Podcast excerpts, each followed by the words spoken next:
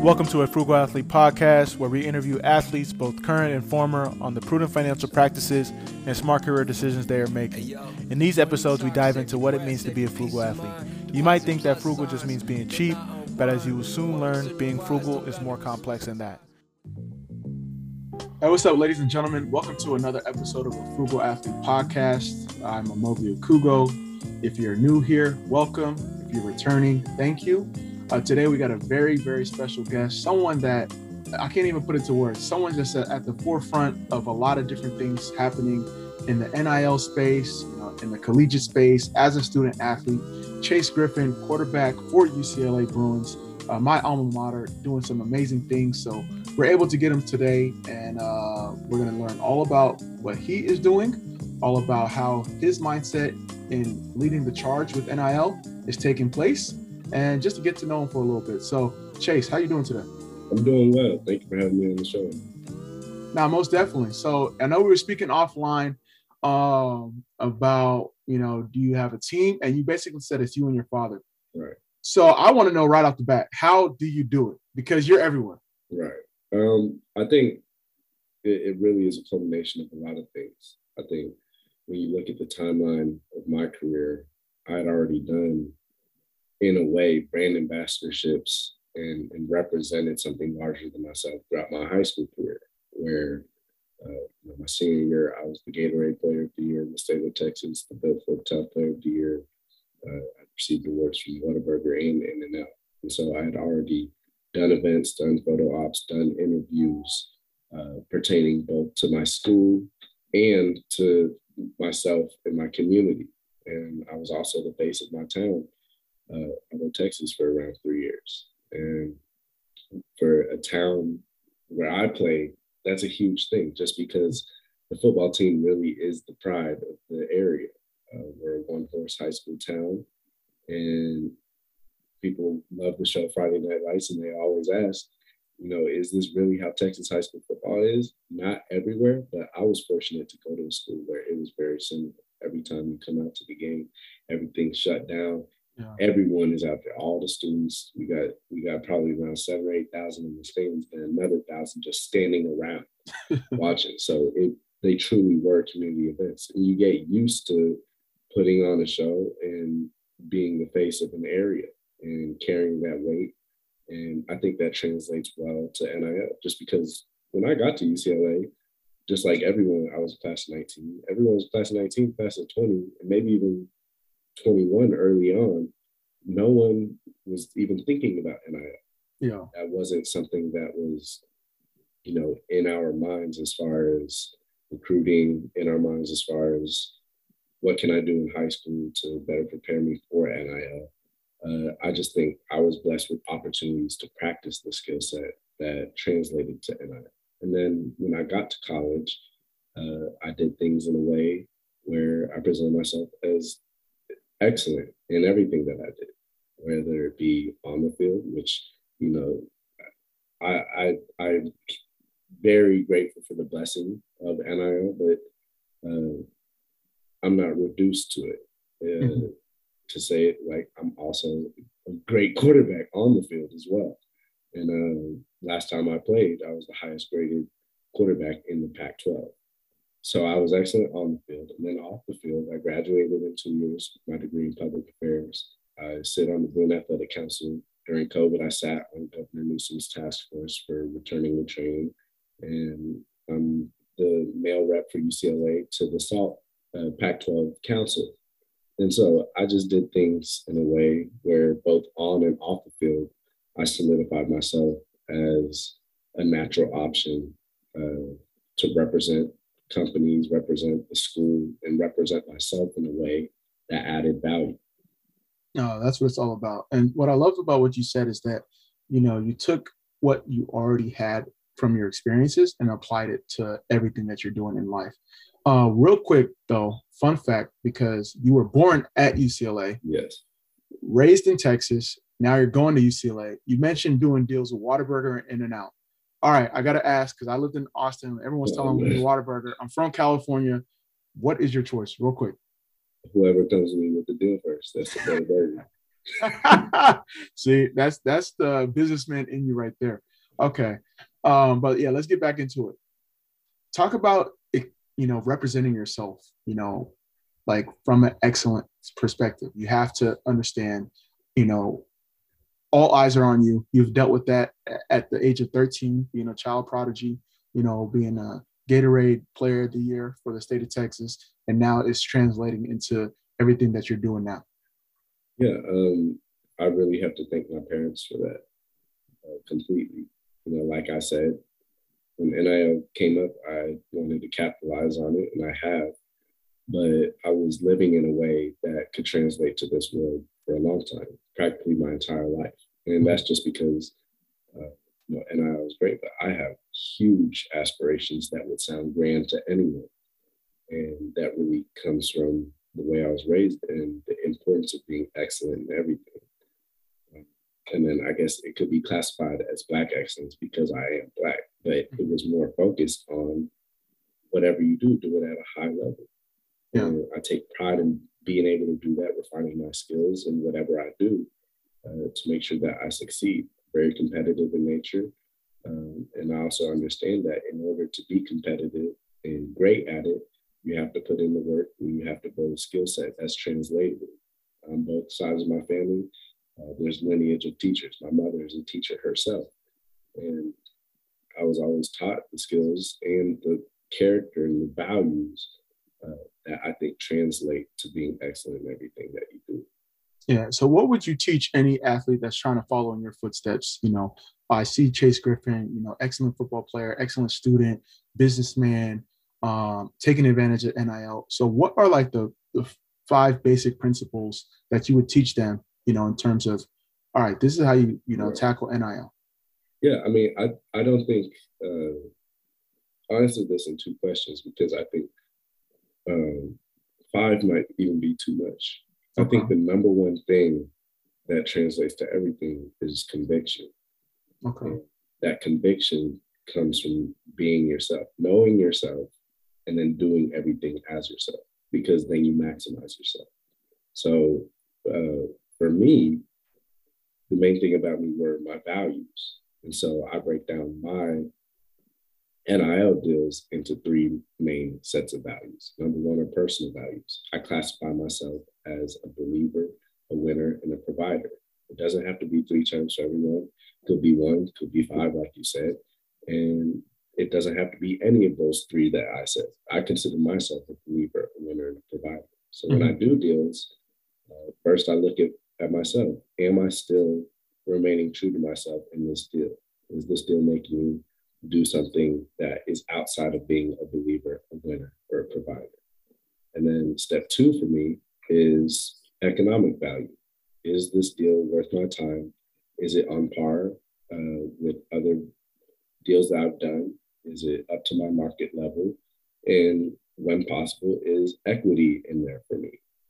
And then third is community value, empowerment. How can I use this to either better other student athletes in the NIL space uh, or better the community around me? which is why a piece of all my deals goes to the LA Food Bank. Uh, so that's what it's all about. So can you describe your like your very first deal? Like how did yeah. that come about? And you know, you speak from a way, you speak from a, a point of, of experience. You know, you're talking about your values, how you go about looking at deals, analyzing deals, but I'd imagine it wasn't always the case. So talk about your first experience. Right. I I mean, I would think that the system I just described was sort of always how I navigated it. But you are right that it wasn't always crystallized like that. Mm-hmm. I sort of realized over doing deals, um, this is sort of the model I've already been following, and I wanted to put it into a way that was understood by you know everyone. As far as uh, my first deal, which was the degree breaking limits team deal, uh, which I'm very grateful to degree. It was a great deal, super fun. And it allowed me to step into the world of NIL with a number one brand, which is a huge blessing, a huge advantage uh, for ad- anyone entering the market. Um, but uh, the degree deal really happened because those who are in charge of marketing for degree uh, in Unilever uh, which I was Greek, they um, they noticed my presence on social media, and I think that the way that my social media is tailored and the content uh, and the authenticity that I bring to it allowed for myself to seem like a reasonable applicant for the breaking limits team. Mm-hmm. And then because it fit so well, it was easy for me to be myself and be authentic and to deliver and even over over deliver uh, a product of value back to degree, which is important. If you want to get more deals, you have to over deliver. You know, yeah. because the the next organization that's looking at your degree deal is going to be like, "Man, this kid was awesome." Yeah, exactly. I could see him or her or whoever doing our deal. And, and then word travels fast and reputation. So if you if you provide value, you're going to get value back. Uh, so I, I think that's great advice. Obviously, you know, for the folks that may not know about NIL, um, obviously we kind of jumped into it because you are the expert. But there's some people that still are, you know, new to this space. There's a lot of I, I love this because there's a lot of ties into NIL and UCLA specifically. Uh, Ed O'Bannon, UCLA alumni, basketball player, you know, kind of was at the forefront of why NIL is in place today. And obviously, yourself, Chase Griffin, uh, you're probably one of the number one current student athletes that's taking advantage of NIL. You're seen as a thought leader, and you also go to uh, UCLA. Um, so that's a fun fact right there that I just wanted to highlight. But for the folks that may not know about NIL and like the opportunity that collegiate student athletes have, do you mind, you know, giving us like a quick synopsis? Absolutely. And you already mentioned it, but I just want to start out answering the question by saying thank you to Ed O'Bannon. Uh, Ed O'Bannon was Naismith Player of the Year and National Champ here at UCLA. He's a legend. And he was ostracized for going against the NCAA and EA for using his name, image, and likeness uh, without permission or compensation. And because of the sacrifice that he made, we have NIL today, which is being widely celebrated. Um, so I don't think that the world is done giving Ed O'Bannon his roses, or should be at all. Um, as far as the overall timeline, there was the suit, and then there was the California legislature, which was at the forefront, and a couple of other, especially progressive uh, state legislatures that uh, were putting pressure. And the NCAA saw that some states were going to have this state legislature allowing and mandating the allowance for NIL for all athletes and they had to get on board. Otherwise, there would be a discrepancy in NIL laws, which is mm-hmm. bad business for NCAA. Um, and then once it got to a point where the Supreme Court ruled 9 0 uh, against the NCAA, it, it flipped almost immediately. And so did public opinion. I think it went from around the 30s supporting players getting you know the opportunity to be paid for their you know name, image, and likeness to around two thirds and growing now yeah. uh, overnight almost. And I think what you'll see is for a lot of things that should have happened for a long time, as soon as they do, everyone just as, acts as if it's normal. And mm-hmm. that is because uh, NIL has been a right that, you know, ethically, uh, as far as equity goes, and empowerment goes, should have always been. And I think myself and a lot of other student athletes are very grateful for the opportunity that we have now because of the work of others like Ed O'Bannon. No, that's what it's all about. I appreciate you giving us a synopsis.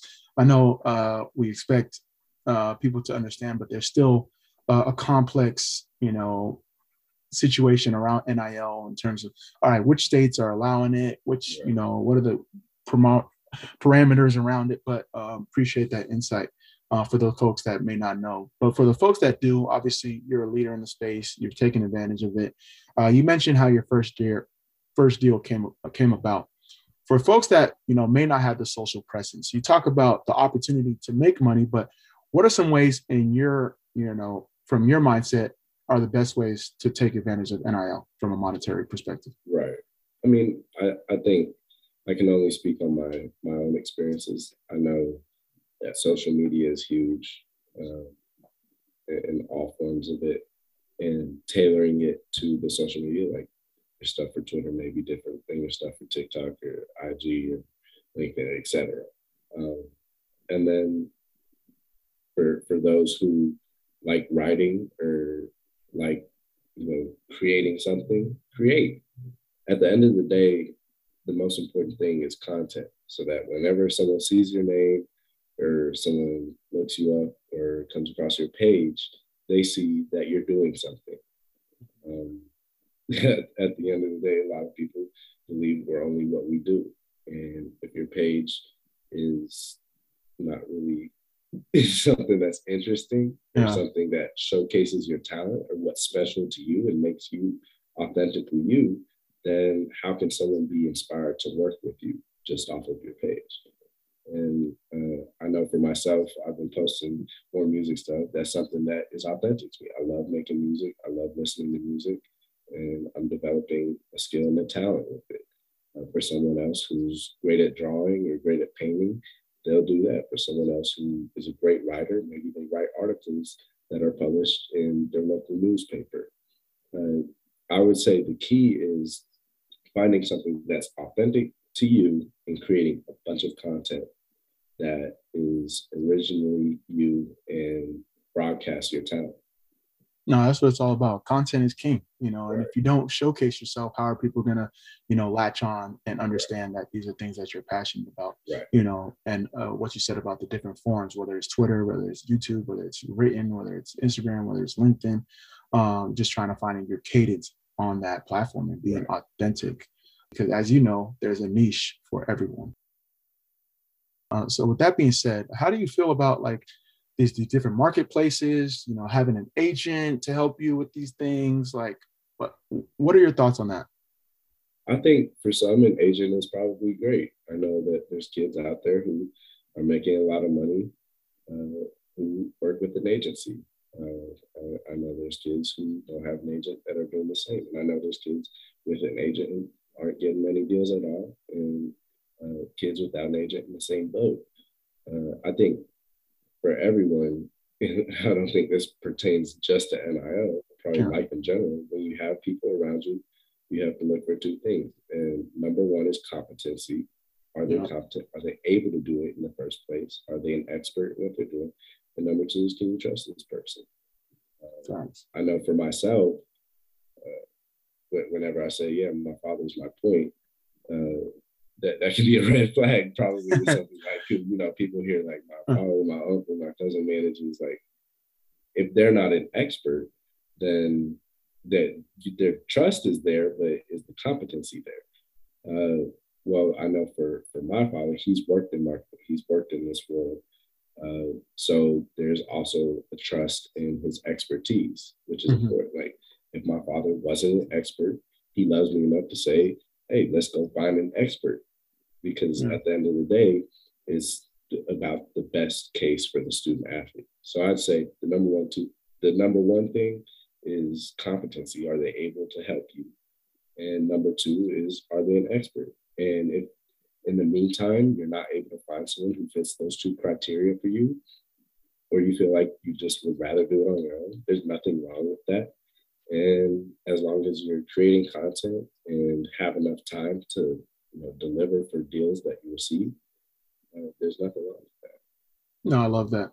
And I think it's really important because there's going to be a lot of people coming in and out, um, and whether you use a family member, you know, you know, people will say, "Well, they don't want our dad to be a LaVar Ball," and uh, no disrespect to LaVar Ball because I'm a fan of him. I think he does a great job of his. Right, he's very yeah, he does a great job. Yeah. You know, um, working with his his sons, and I'm sure your father does an excellent job. I mean, from outside looking in, I already know, um, but it seems like you guys have a, a, a clear vision of how you guys go about your business.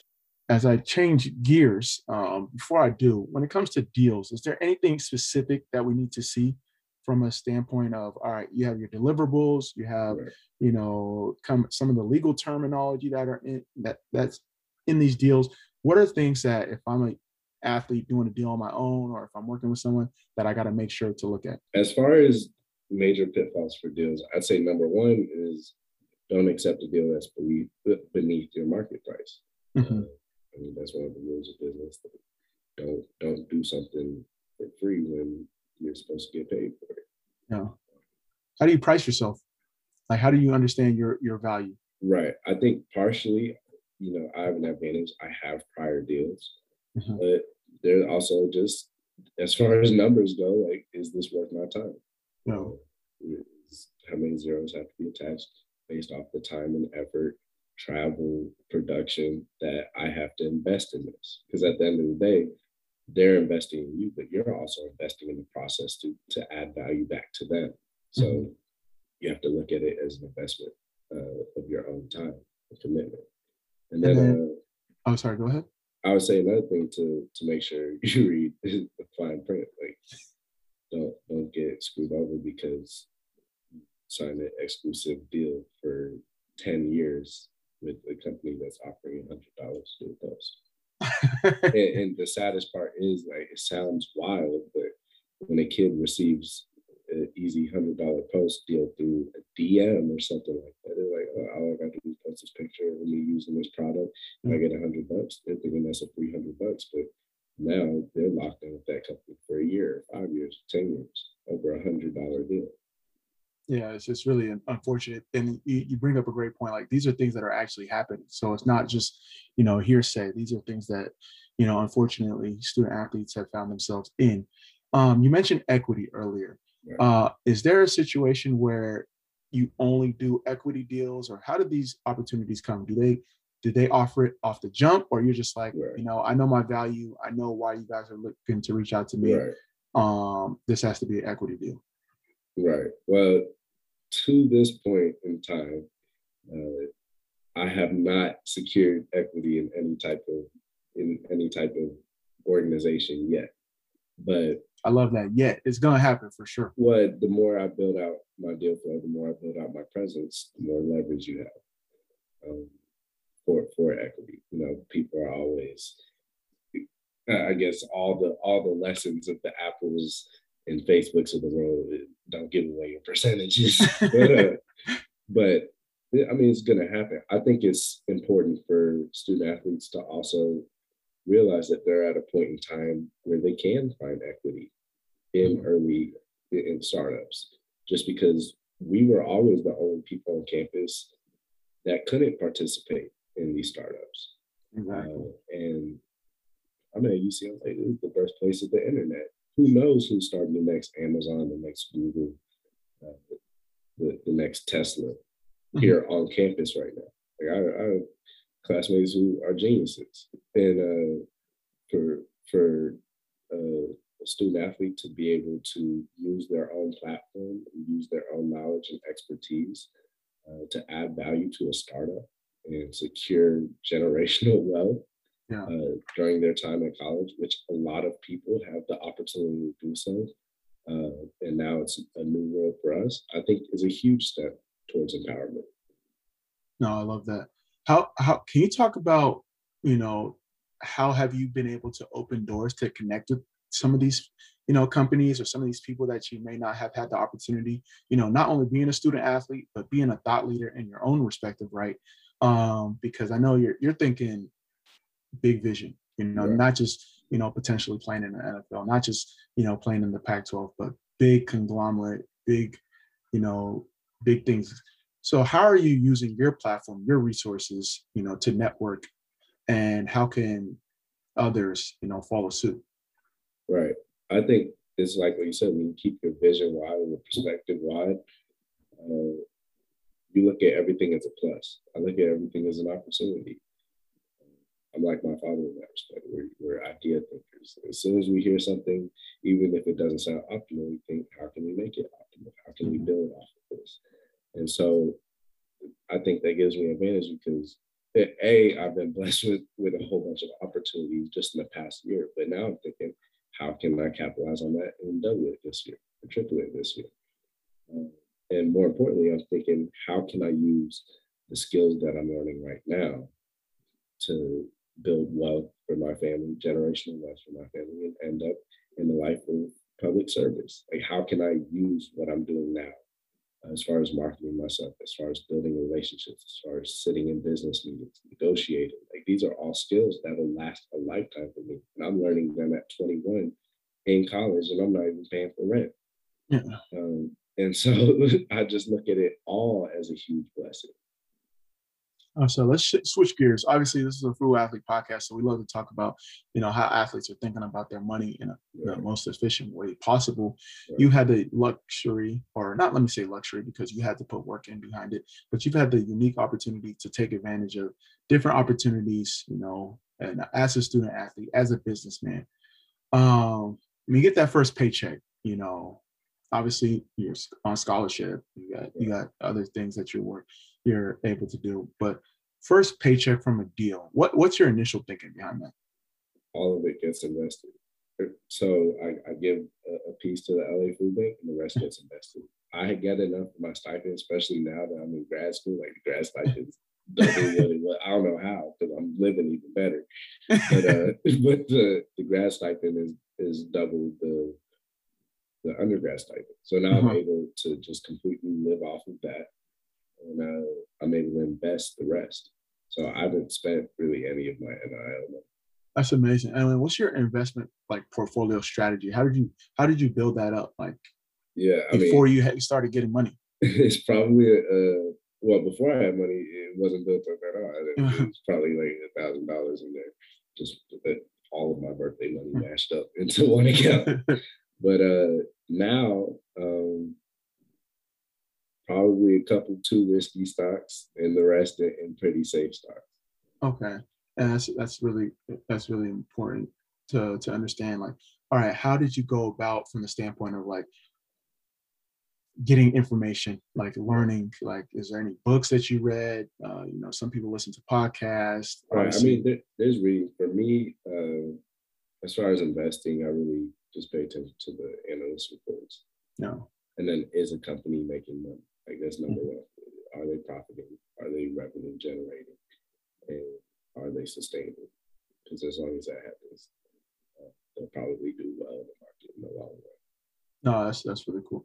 Do you think obviously you you're you you've been on a lot of talks, a lot of panels, you know, discussing NIL and its different opportunities.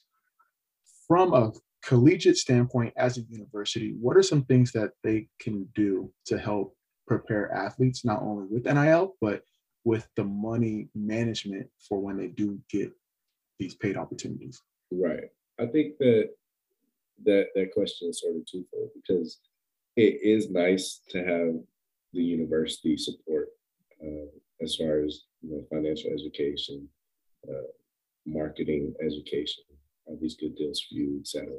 Yeah. Uh, and then honestly, it helps that uh, it helps if schools are able to help kids get deals. Mm-hmm. These schools have huge donor bases where a lot of the donors are either uh, C suite at large companies or presidents and CEOs and run these companies where they're the head of the company. And the fact that I haven't done a single deal with any UCLA alum company uh, at this point. Uh, I mean, I'm not gonna say it makes me sad. I've been doing, you know, just fine. Yeah. Uh, but I love my school, and I would love to do a deal with a UCLA uh, donor-owned company. Uh, just because you know, four billions, five billions, that would be fantastic. Uh, so I think some schools are already doing that, and some schools have a history of having donors uh, used to even pre-NIL setting up these types of setting up these, these types of things yeah. with uh, student athletes, and I think that that is sort of just a culture that's created at some schools. Like I'm yeah. from Texas. Yeah. But I, the, those blanket deals for whole teams, where basically if you're on the team, you're get a deal. Um, as long as they're within the rules of uh, NIL, I think as long as it's for the benefit of the player and the contract isn't screwing them over, then why not? These student athletes add a lot of value to the school. And if you find a student athlete or a group of student athletes that can add value back to your company, uh, there's no reason why you shouldn't be inclined to do a deal with them. No, I love that. Um, so I want to uh, stay on this topic of money management. If you were to start uh, your collegiate career all over again, you know, knowing what you know now, what are some things that you would have implemented already? I'm not sure if I would have changed that much. Mm-hmm. And mm-hmm. I think that's part of the reason why I've been successful. Uh, even prior to knowing about NIL, I was living in a way, operating in a way where I was checking all the boxes. And so maybe to someone else, I'd say, live as if you could get paid for living well. Because in, in the end, now that there is NIL, those who have been creating content, those have, who have been excellent in the classroom, have been excellent in school, have been participating in extracurriculars, uh, have been separating themselves from the pack by doing well in everything, are reaping the blessings of that hard work. Mm-hmm. Uh, that's I, I, really like that because uh, everything's hindsight, you know, and the fact that you're already in a good position, it's like what really could you have changed to make that world of a difference? So, um, that's that's that's that's a good mindset to have. Moving forward, though, you know, you have such a bright future ahead of you. What's what are some things you got on the horizon that you're you know willing to share?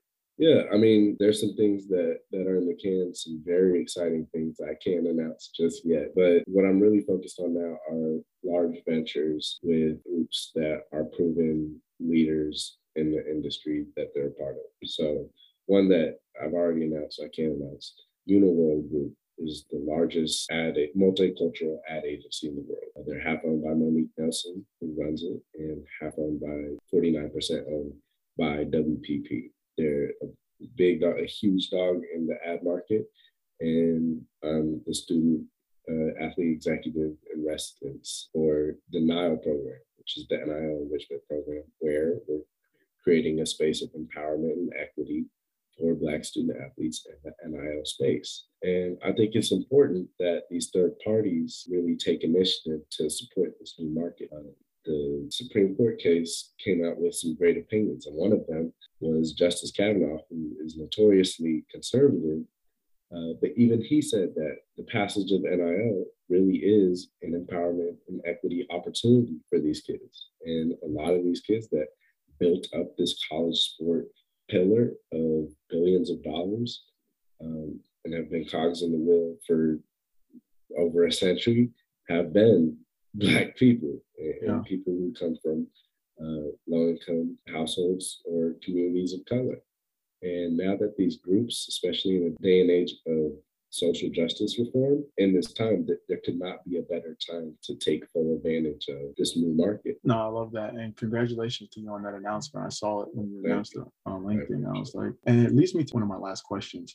How much of the work that you're doing is inbound, you know, deals that are coming to you versus outbound, like you doing the outreach to, you know, reach right. out to some of these teams? For the most part, it's inbound. So especially during season, I, I was not reaching out to too many companies. They, they mm-hmm. more reach out to me. I like starting a discussion and especially having a Zoom call just like this because, you know, step one for me is personal value. So I want to make sure that the people I'm talking to are good people and brand is about similar things that I'm about. No, I love it. I love it, man. Chase, before I let you go, how can people connect with you if they want to follow what you're doing or, you know, potentially get in touch with everything that you got going on? Yeah, absolutely. Uh, Chase QB11 is my handle on Twitter and Instagram. And then for LinkedIn, it's Chase Griffin. And if you want to check out my beats, I do mixes. I love um, it. It's just Chase Griffin on SoundCloud. Oh, I love that. And then lastly, you have any time management, you know, uh, tricks, you know, being able to do school, do music, do deals, uh, obviously sports. How are you able to make that happen from a time management perspective? Well, step one for me is keeping the first thing 1st mm-hmm when I signed a little contract to, to come here and be on scholarship, I said I was going to two things. I was going to graduate, I was going to go to class, and I was going to play football. So everything outside of that is really extra for me. I, I keep mm-hmm. that number one. And then uh, now that I have NIL, uh, when I have a deal, I'm going to commit uh, the amount of hours in an efficient manner to where I can produce something that's excellent to send back to the company.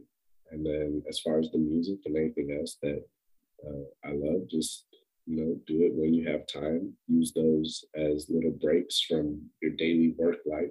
That way, you know, when you wake up in the morning, have to head back to the facility or head to class, you feel refreshed and ready to go. I love that. Thank you so much, Chase. I really appreciate you taking the time. For the audience that are listening, Chase Griffin is probably one of the thought leaders around NIL, but that's not the only thing he does.